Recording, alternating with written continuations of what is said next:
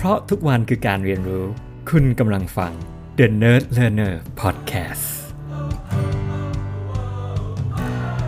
สวัสดีครับ ผมตีครับ ยินดีต้อนรับสู่ The Nerd Learner Podcast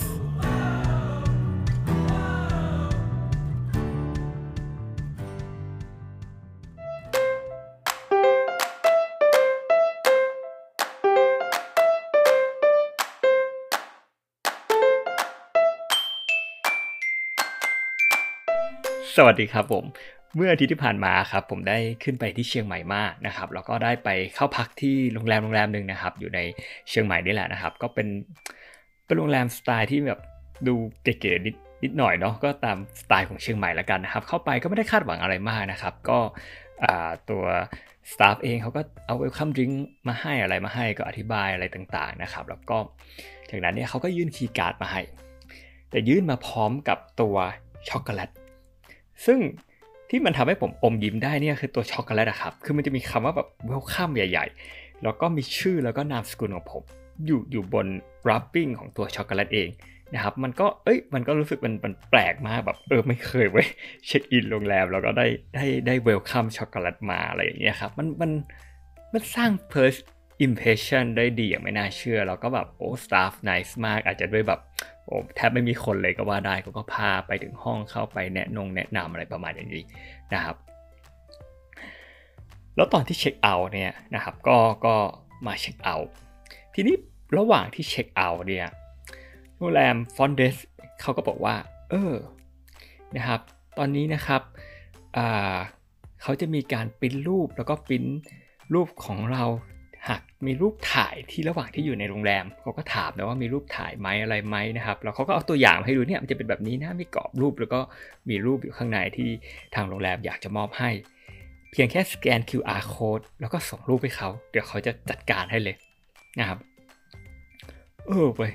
คือหลังจากเช็คเอาท์ก็มีเรียกว่า parting gift ก็คือว่าเออมีอะไรเล็กๆ น้อยๆ ให้เก็บไว้เป็นความทรงจำ นะครับโดยที่ให้เราส่งรูปที่เราถ่าย ระหว่างที่อยู่ที่โรงแรมนี่แหละ ให้ทางเขา และแน่นอนส่งผ่านช่องในช่องทางไหนรู้ไหมครับ ก็คือ Line OA Line Official Account ก็คือพูดง่ายๆคือว่าตัวโรงแรมเองเนี่ยนะครับก็ทำให้เราได้แอด Line แอดของตัวโรงแรมนะครับ แล้วก็ก็แต่ก็ก็มีอะไรให้เราเป็นความทรงจำแล้วก็ระลึกถึงโรงแรมนะครับแล้วเพื่อเอิญว่าก็มีรูปที่ถ่ายระหว่างที่อยู่ที่โรงแรมพอดี แบบออนดีมานคือแบบ ออทันทีทันใดแล้วเราก็ได้ทันทีระหว่างที่เราเช็คเอาท์มันก็เลยทำให้คิดว่า เออ วันนี้เนี่ย เรามีการสร้าง experience หรือประสบการณ์อย่างไร ให้มันแตกต่าง แล้วก็เป็นที่น่าจดจำผมก็เลยรู้สึกว่า เออ มันเป็นอะไรเล็กๆน้อยๆนี่แหละ ที่มันมีส่วนร่วมที่ช่วยได้เลยนะ ที่เออทำให้เราแบบเป็นที่จดจำมากยิ่งขึ้น มันก็เลยทำให้ผมนึกถึงตอนที่ตัวเราเองส่ง care box ให้กับลูกค้าของเราช่วง ประมาณกลางปีที่แล้วอะไรประมาณอย่างเงี้ยนะครับผมคือตอนนั้นเราตั้งใจทำให้มันดีมากเลยแบบแบบแบบเราทำ packaging ทำรูปร่างทำการ์ดแบบจัดของจัดวางเป็นเป็นหนึ่งในโปรเจกต์ที่เราค่อนข้างพิถีพิถันพอสมควรในการส่ง care box จนรู้สึกว่าเราส่งช้าไปนิดนึงอะไรอย่างเงี้ยแต่ว่าแบบเฮ้ยกระแสลูกค้าตอบกลับมาแบบค่อนข้างดีมากเลยที่ส่งกลับมาขอบคุณขอบคุณ คือเรารู้ว่าหลาย ๆ ที่หลายเนี่ยเออเขาประสบ ปัญหาเขาเจอกับเหตุการณ์นี้มา แล้วเราส่งอะไรเล็กๆน้อยไปไปให้กำลังใจเขาส่งอะไรเพื่อให้เห็นว่าเราแคร์เขาเนี่ยโอ้มันอิมแพกมากเลยอะครับอ่าแล้วพอมาส่งของขวัญปีใหม่เนี่ยอาจจะรอบนี้เราอาจจะแบบเพลินไม่ได้มีเวลาลงรายละเอียดมากเลยปีนี้เลยรู้สึกว่าเฮ้ยเราทำการบ้านในของขวัญปีใหม่ ดีไม่เพียงพอ หรือเราอาจจะยัง personal personalize ดีไม่พอแล้วเราเห็นแบบเออหลาย ๆ หลาย ๆ โพสต์บน Facebook ของเราเนี่ยเขาแชร์ของขวัญปีใหม่ได้เขาได้จากเวนเดอร์จากอะไรอย่างเงี้ยแบบเออแล้วเราก็รู้สึกว่าเฮ้ยปีนี้เราต้องทำให้ดีกว่าแหละนะครับแน่นอนปีหน้าเราต้องทำให้ดีกว่าแหละสำหรับของขวัญปีใหม่ของเราทำอย่างไรได้บ้างที่แบบเออแบบให้คนมันจดจำแล้วก็รู้สึกประทับใจไหนๆแล้วส่งอะไรไปให้เขาช่วงปีใหม่ทั้งทีอะใช่ไหมมันก็ต้องแบบ ออมันต้องมี identity ของเราชัดเจนให้เขาเห็น แล้วก็ให้เขารู้สึกประทับใจที่เราแบบส่งมาให้เขา โดยตรงโดยเฉพาะเราตั้งใจพิถีพิถันจัดเซตตรงนี้มาให้อะไรอย่างเงี้ยครับ แต่ทั้งนี้ทั้งนั้นอะไรที่ทำให้ยิ้มได้ผมคิดว่า ผมผมได้รับแค่ลูกค้ารายเดียวจริงๆแล้วส่งกลับมา แต่เขาเขาจ่าหน้ามาถึงผมแล้วเขาแบบเขาตั้งใจส่งของขวัญปีใหม่ กลับมาให้เราอะครับ เพื่อเป็นการขอบคุณที่เราส่งอะไรไปให้เขา เออตรงนั้นแหละแบบเออมันยิ้มได้เลยนะเรารู้สึกว่า เออ แบบมันเป็นอะไรที่รู้สึกดีเวลาที่แบบเออเราได้ให้แล้วเขาก็รู้สึกได้เออเขารู้สึกเขาอยากจะให้กลับอะไรอย่างเงี้ยมันเป็นเป็นเป็น feeling moment ที่ดีมากๆ มันก็เลยทำให้รู้สึกว่าเออเราก็ยิ่งอยากจะให้มากยิ่งขึ้นวันนี้แบบเออถ้าใครแบบมาติดต่ออยากจะมาหาเป็น vendor supplier แล้วมา สวัสดีปีใหม่เราอะไรเงี้ยเราอยากชัวร์เอออย่างน้อยเรามีอะไรเล็กๆน้อยให้ให้ทางเขาด้วยเนาะถือว่าเป็นเป็นอะไรที่แบบเออไม่จำเป็นหรอกแม้ว่าเขาแบบแม้ว่าเราจะเป็นลูกค้าเขา แต่เพียงแค่เขานึกถึงเราแล้วเขามาหาเราอะเราก็อยากจะเวลคัมเขาด้วยด้วยด้วย New Year gift ให้ทางเขาบ้างเหมือนกันนะครับ ไม่เพียงแค่นั้นนอกจากประสบการณ์ที่โรงแรมที่ผมเล่าให้ฟังเนี่ยผมก็ได้ติดต่อเช่ารถที่หนึ่งเหมือนกันนะครับ คือผมเองก็ติดต่อสุดท้ายเราคุยกันผ่านไลน์โอ้เขาก็ขอข้อมูลทุกอย่างเรียบร้อย รวมถึงการโอนโอนเงินเรียบร้อยเสร็จสับปุ๊บพอมาถึงเนี่ยเร็วมากเลย อันนี้ผมผมแปลกใจมากคือว่าแบบ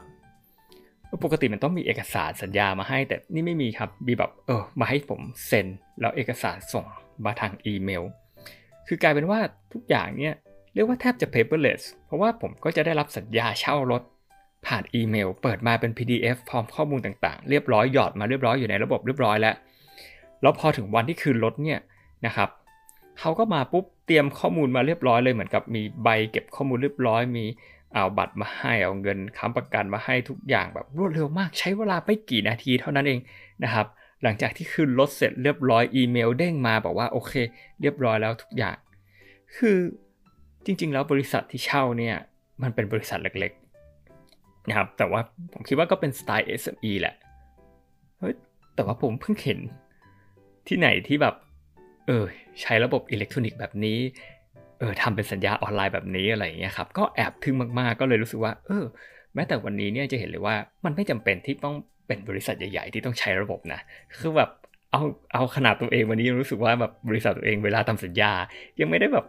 ทำเป็นรูปแบบอิเล็กทรอนิกส์แบบ format standard แบบ ready to go ขนาดนี้เลยอะ่ะ ก็เลยรู้สึกว่าเอออันนี้เราคงเป็นอะไรที่เราต้อง improve ต่อนะครับ แล้วก็มันก็ทำให้นึกถึงเหมือนกันว่าเออช่วงที่ผมแบบมองหาที่พักอะแบบตามบนดอยอะไรอย่างเงี้ยแบบเออแนวโฮมสเตย์ต่างๆอะไรเงี้ยก็พบว่าแบบในช่วงปี 2 ปีที่ผ่านมาจริงๆแล้วอาจจะมากกว่า 2-3 ปีที่ผ่านมาคือ เรียกว่า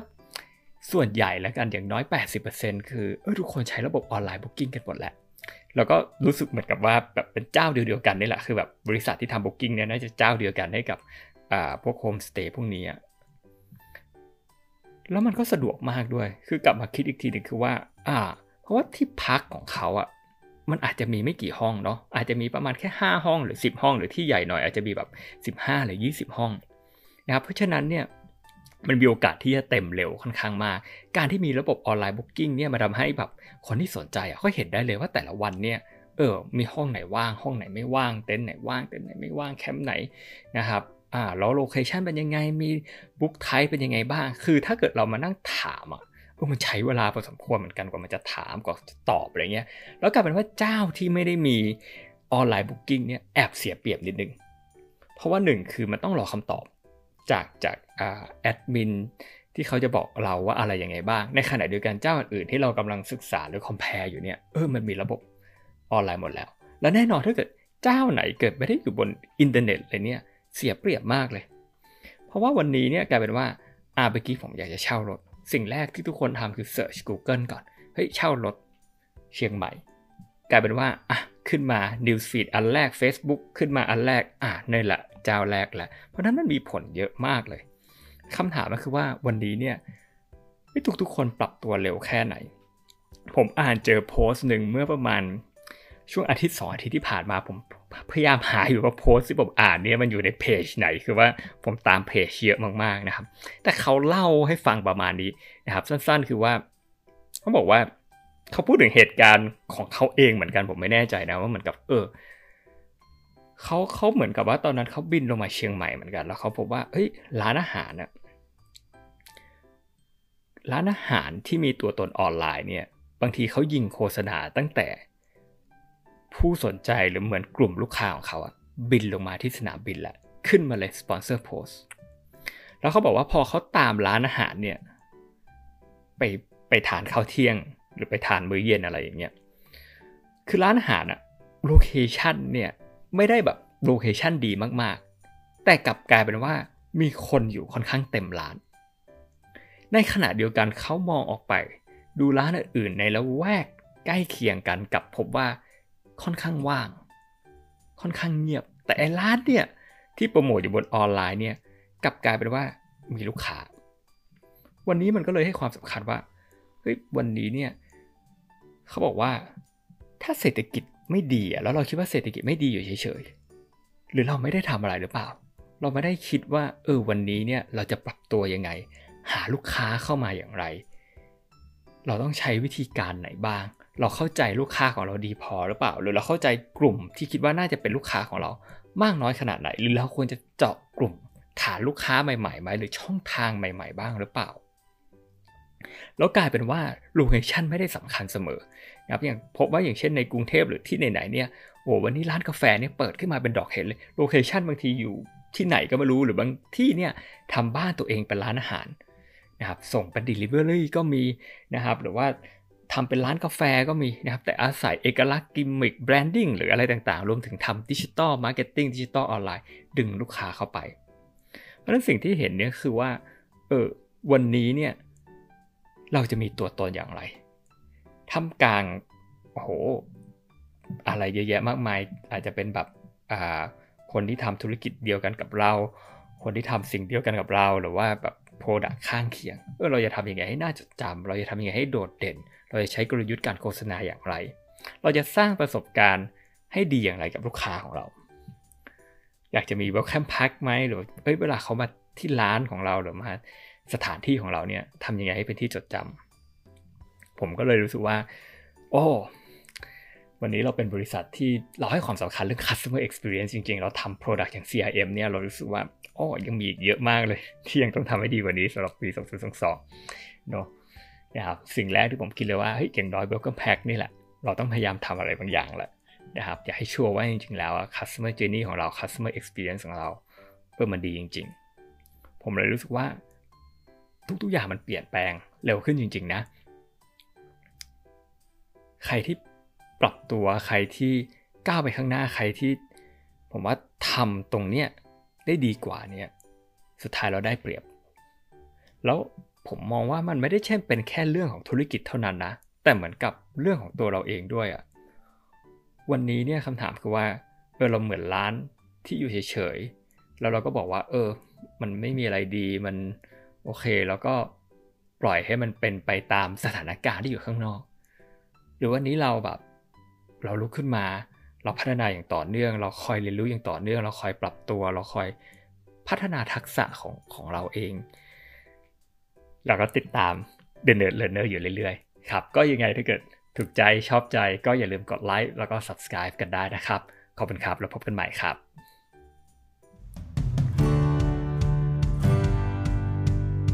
ราะทุกวันคือการเรียนรู้ คุณกำลังฟัง The Nerd Learner Podcast